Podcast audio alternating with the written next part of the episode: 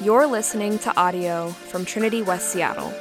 For other resources, more information about this sermon series, or to connect with us, visit our website www.trinityws.com. My name's Joel. If I haven't gotten a chance to meet you, I'd love to do that after service. And I'm one of the pastors here. I get the chance and the privilege to open up God's Word with you here this morning. I'm really looking forward to doing that. We're going to be continuing in our Advent series that we uh, started last week, and we're looking at the Gospel of Luke and the birth narrative of Jesus in the Gospel of Luke. And we get our purpose of this sermon series actually from Luke's Gospel, from verse, uh, chapter 1, verse 4, where Luke says that the reason why he's written it is so that we can have certainty trustworthy history uh, that the story of Jesus is both real and true, and, and then we can build our faith upon what Luke did as a historian to go and gather up historical eyewitness testimony to, to formulate and to help us understand what happened in the story of Jesus. And today we're going to be looking at another story. Last week we looked at one. We're looking at another story, and, and it is a story, but I also got to say that this one is packed with rich Christian doctrine. Within a sh- short set of verses, I think it's 12 verses, we have the Trinity, the virgin conception, the person of Jesus, his purpose as a Messiah, all of these things and more within only 12 verses. It's going to be amazing. I'm looking forward to getting into it with you. Let's uh, pray as we get started. God in heaven, we come before you now, so thankful that you have sent Jesus to us, so thankful that you have revealed yourself to us through him, so thankful that you have uh, commissioned Luke to capture these words, to go out and talk to the people who were there and involved so that he could have the truth and write it down for us. God, would you help us to trust your word today? Would you help us to be transformed by it as we believe that we might know you more, love you more, and serve you more? We pray in Jesus' name, amen. All right, let's begin. We're going to begin in Luke chapter 1 in verse 26. There are Bibles there in the pew back in front of you. I'd encourage you to open one if you don't have one with you. You can take that one, uh, and you can even take it home if you don't own a Bible. Take that as our gift to you. Here's what it says, beginning in verse 26. In the sixth month, the angel Gabriel was sent from God to a city of Galilee named Nazareth to a virgin betrothed to a man whose name was Joseph of the house of David, and the virgin's name was Mary. So, this is actually picking up from last week's story. You might remember that we learned that there was an old barren woman named Elizabeth who uh, was miraculously her and her husband Zechariah, they were miraculously able to conceive, and her son was promised to be John the Baptist, this prophet and forerunner to the Messiah. And it says here at the beginning, the sixth month, and that is referring to the sixth month of Elizabeth's pregnancy. And in that sixth month, God sends this messenger, this angel, Gabriel, the same guy who was the angel in last week's story. And he's sent to a tiny little town. It says city here, but they didn't have a, a, a, Greek word for tiny town, so that's why it says city. And it's really, Nazareth is, is really a tiny place. It's about 50 people outside of the Sea of Galilee. And he, Gabriel, is sent to a very special person named Mary. And Mary was betrothed to a man named Joseph, who was a descendant of King David. And betrothal, if you want to think of it simply, it's it's a legally binding engagement and it's breakable only by divorce. So it's essentially as good as a marriage, except for it just has not yet been consummated. And this was very common for Jews in the first century. And Mary, at this point, was a virgin, it says. And she was a virgin in both senses of the word that was originally Greek and translated here as virgin. And the reason why I feel it necessary to point that out to you is because a lot of people, uh, they, they say, well, you know, Christians, early first century Christians, they did uh, revisionist history. They, they rewrote the Bible so that it would fit with their doctrine and these kinds of things. And they, they tried to uh, accuse Christians of of imposing certain doctrines onto the text that was already there, but I want you to see it's really clear. Mary was a virgin, and she was in both senses again of this Greek word here translated. There's two senses. One is that it could be a maiden, so a young, unmarried woman. In that culture, between the ages of like 12 and 16, very young, she was already betrothed. But also virgin in the way that we would use the word. She had never been with a man, and she actually makes this point later on in this same passage, and we'll come back to that in a little bit. So, what does this angel have to say to the Virgin Mary? Verse 28. And he came to her and said, Greetings, O favored one, the Lord is with you. But she was greatly troubled at the saying and tried to discern what sort of greeting this might be. Now, this shows you just how unsettling uh, standing in the presence of an angel might be. You see, most of us would think that a greeting like, Greetings, O favored one, the Lord is with you, would be very reassuring. It'd be relieving. You'd feel like that was a positive welcome, right? But perhaps Mary is so humble that she can't possibly imagine that that greeting is for her. Like she's kind of looking over her shoulder, going, You talking to me? You know, she's not quite sure who this angel is addressing, and she's feeling fearful. So Gabriel has to calm her down and clarify. Verse 30 And the angel said to her, Do not be afraid, Mary, for you have found favor with God.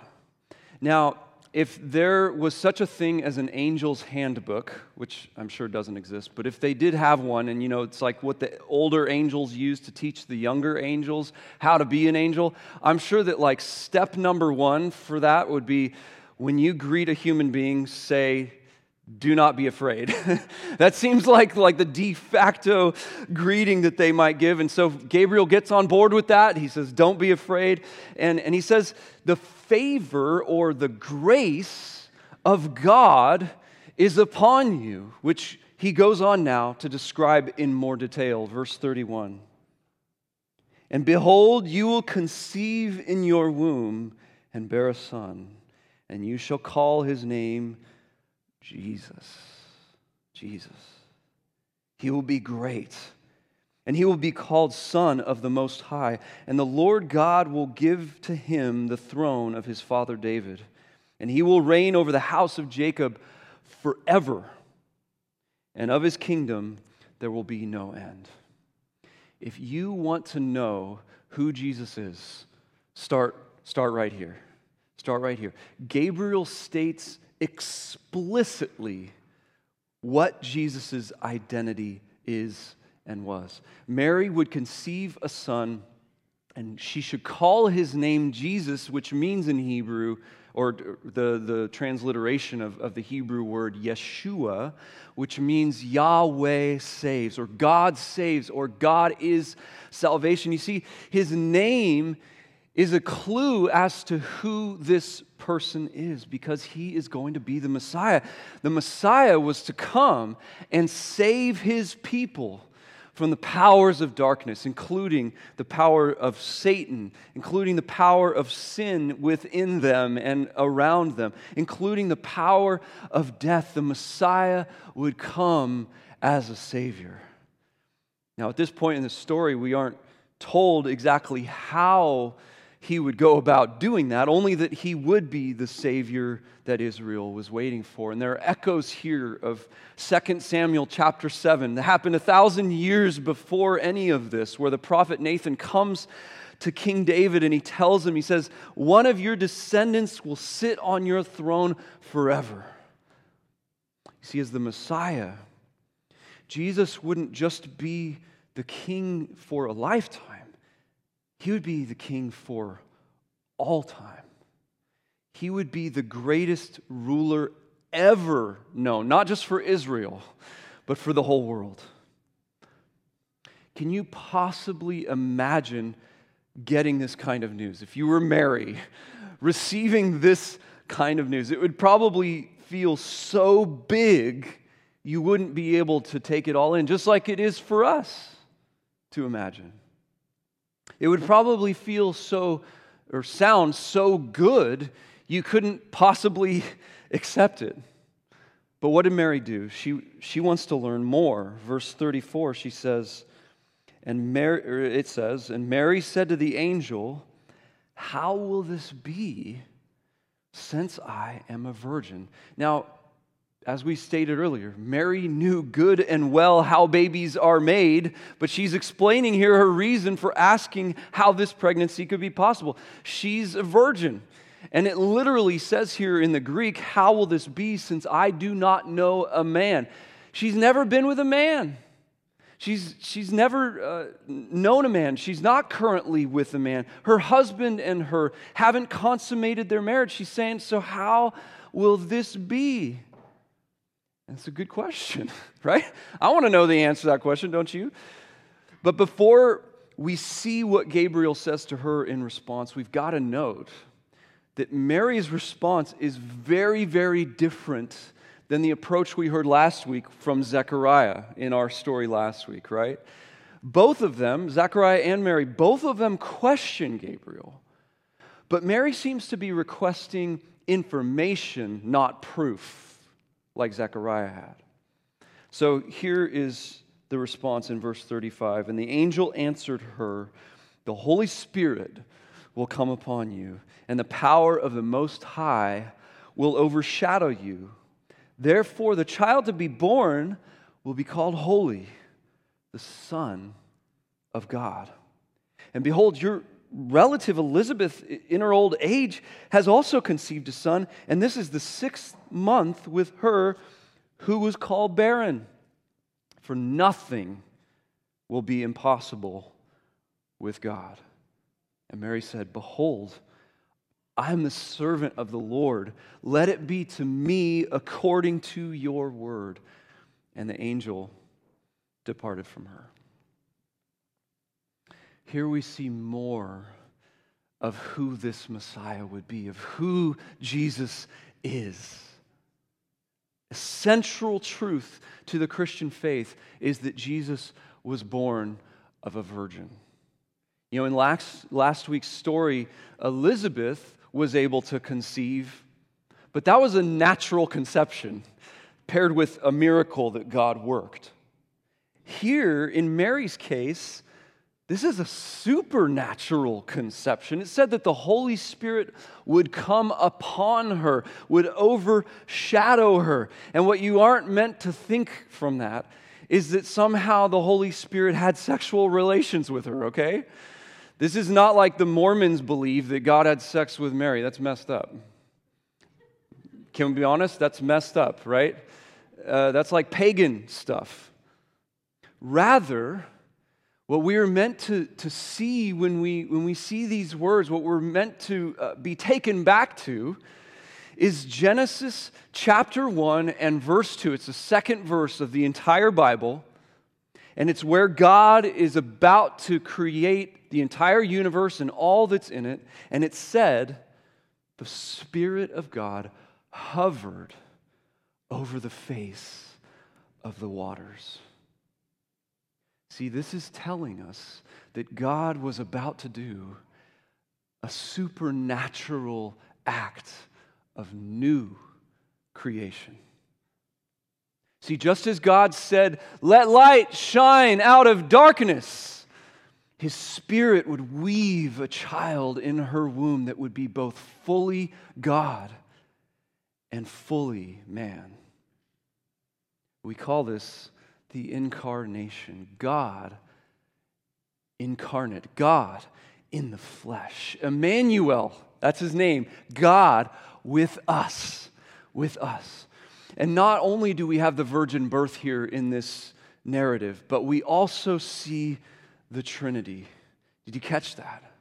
We have God the Father, God the Son, and God the Holy Spirit all at work here together in this awe inspiring act of grace as He descends from His heavenly throne of divinity to the lowliness of humanity. Why? Why does, why does he do that? He does it to save us. He comes to save you and me. Friend, if you ever wonder whether God loves you, if you ever doubt that He loves you, if you ever doubt that He loves the world, wonder no more. God's love could not be any more clear, any more obviously displayed. He loves us enough to enter into the muck and mire of humanity, to give his son as a gift, so that he might come for you and me to save us. And you might not know this God that I'm talking about here. And you, you, might, you might go, well, yeah, I mean, that sounds nice. It, it kind of comes off to me as too great, too crazy to believe. Does it? I, I'm not so sure it does. I want to draw your attention to verse 37.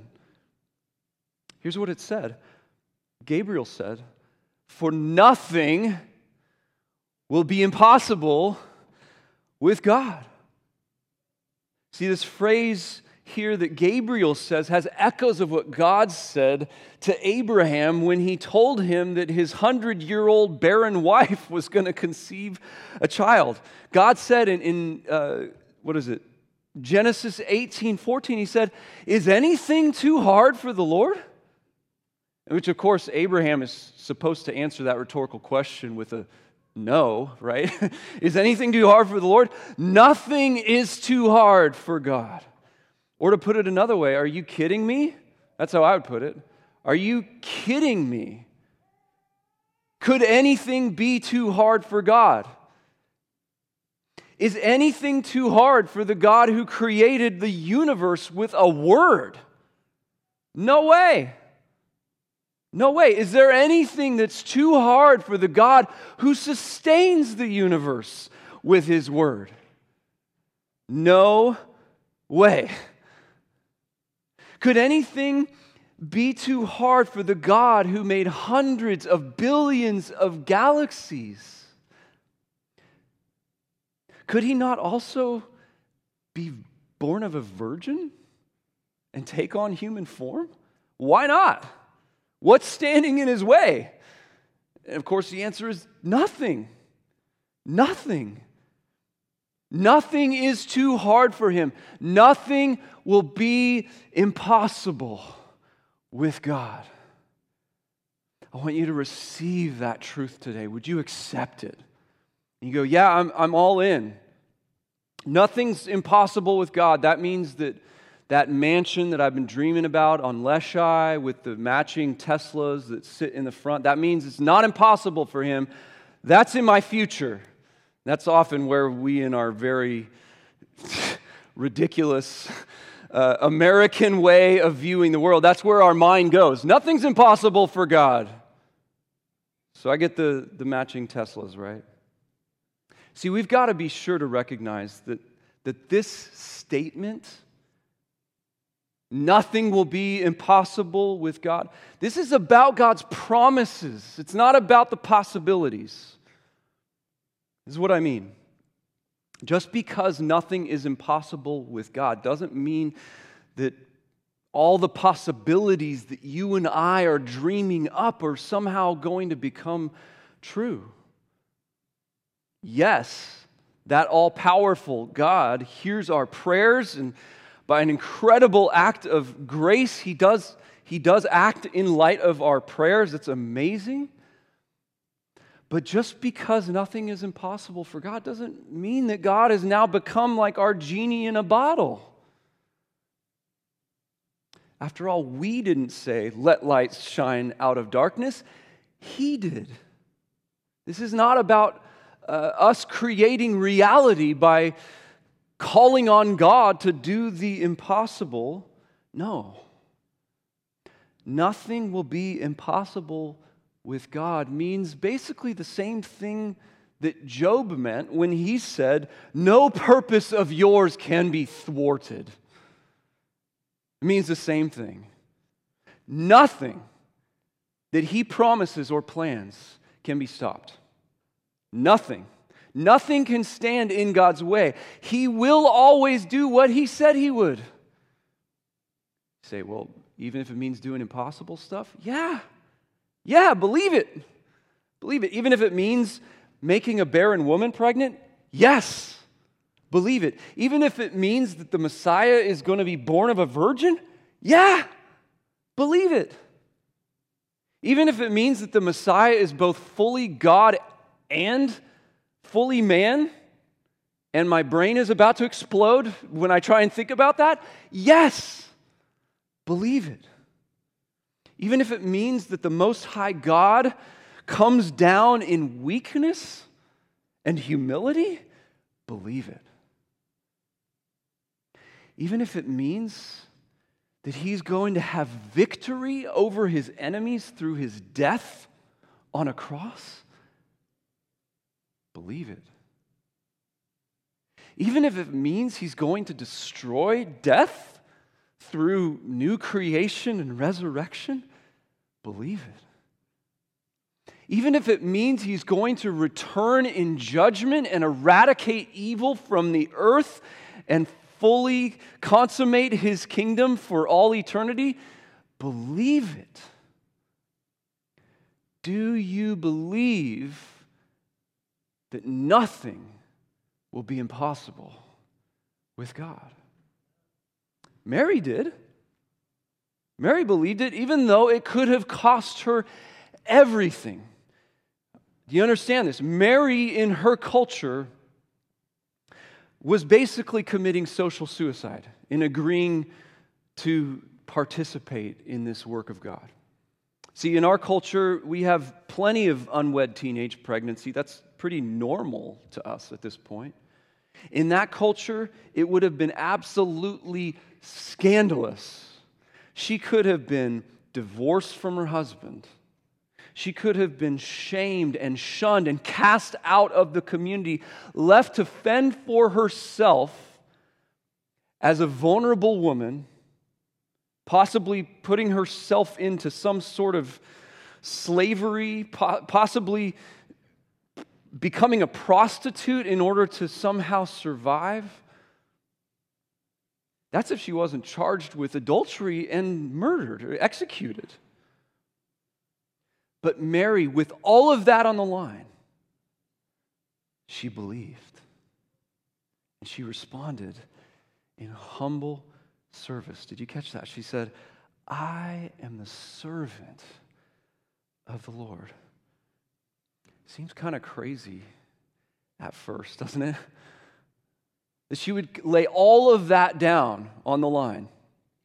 But then we remember that God is the God of infinite power and authority, that nothing is impossible with him, that he will accomplish all that he sets out to do, he will always accomplish his purpose. And so when you think of it that way, what greater purpose could someone have than to be his servant?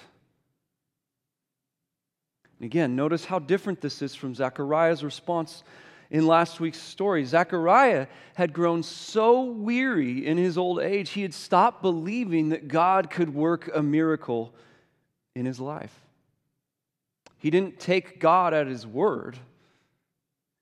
And, unlo- and all of that, in spite of the fact that it's unlike Mary's situation. For all we know, Zechariah may not have cost him much of anything to believe God, other than the expense of a, a little bit of hope, maybe.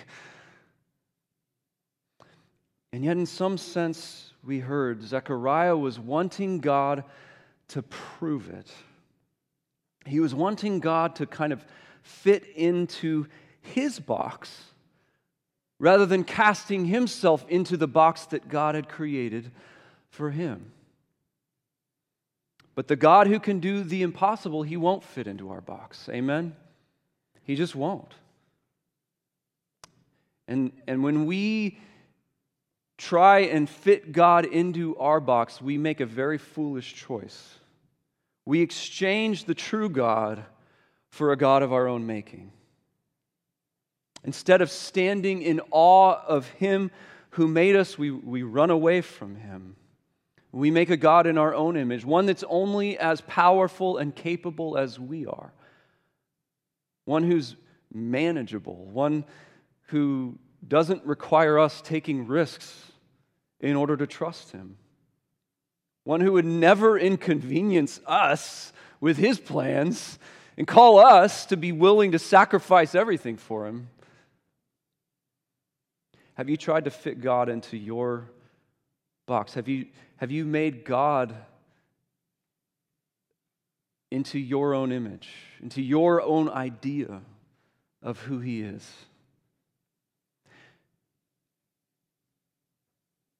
See, Mary, in contrast to Zechariah, in contrast to our tendency to put God in a box, she's this, this young woman. We'd even call her a girl, right? She's like 12 to 16 years old, something in there. She isn't arguing with God's plan or his promises, even though it's inconvenient for her. Even though it's going to require tremendous sacrifice, and, and even though it's going to require her to risk everything. And so, why does she do it? The answer is love. She stands in awe of his power and his majesty and his kindness and his grace, and she loves him. And what I don't mean when I say love is not, it's not just a warm, fuzzy feeling, right? No, no, no. Warm, fuzzy feelings don't lead somebody to sacrifice everything. This is devotion. This is absolute devotion to God. She believes him, she takes him at his word. See, Mary was ready for this moment. Before Gabriel ever showed up, she was already anticipating the coming of the Messiah. She was waiting for him. So she was ready. And now she's going, I'm all in. I don't even know how this whole thing works, this whole virgin birth thing. I don't even get it. Just like all of us don't get it. She's going, I don't understand how this could be, but I'm all in. I get to carry the Messiah, the Son of God. Oh man, what a privilege. And so Mary responds to God's plan appropriately. And likewise, as we stand in awe of the God who can do the impossible, we will love and serve him.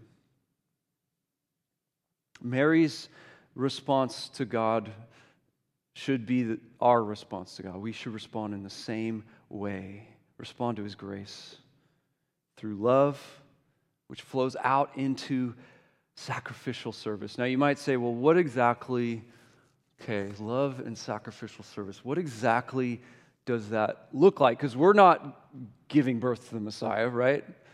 if we're supposed to respond like Mary, it's not going to involve us giving birth to the Messiah. So, what exactly are we talking about when we say love and service? Well, it's, it's very simple it's loving obedience to God, sacrificial service to others.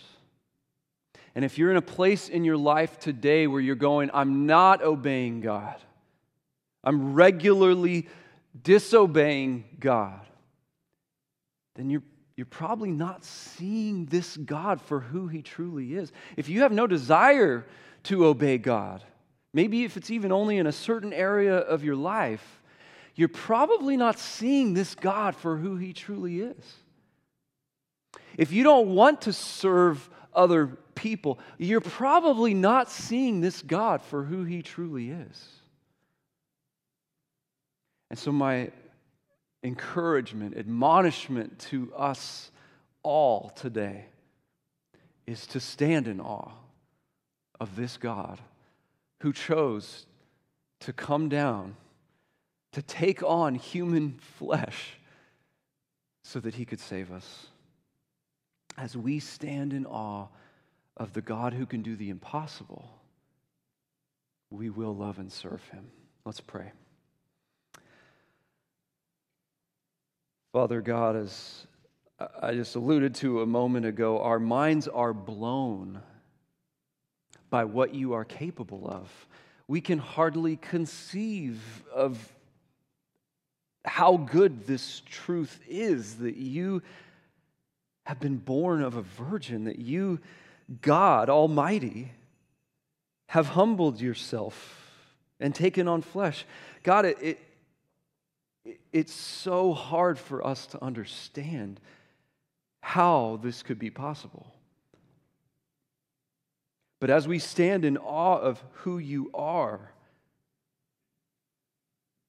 God, we, we want to devote ourselves to you.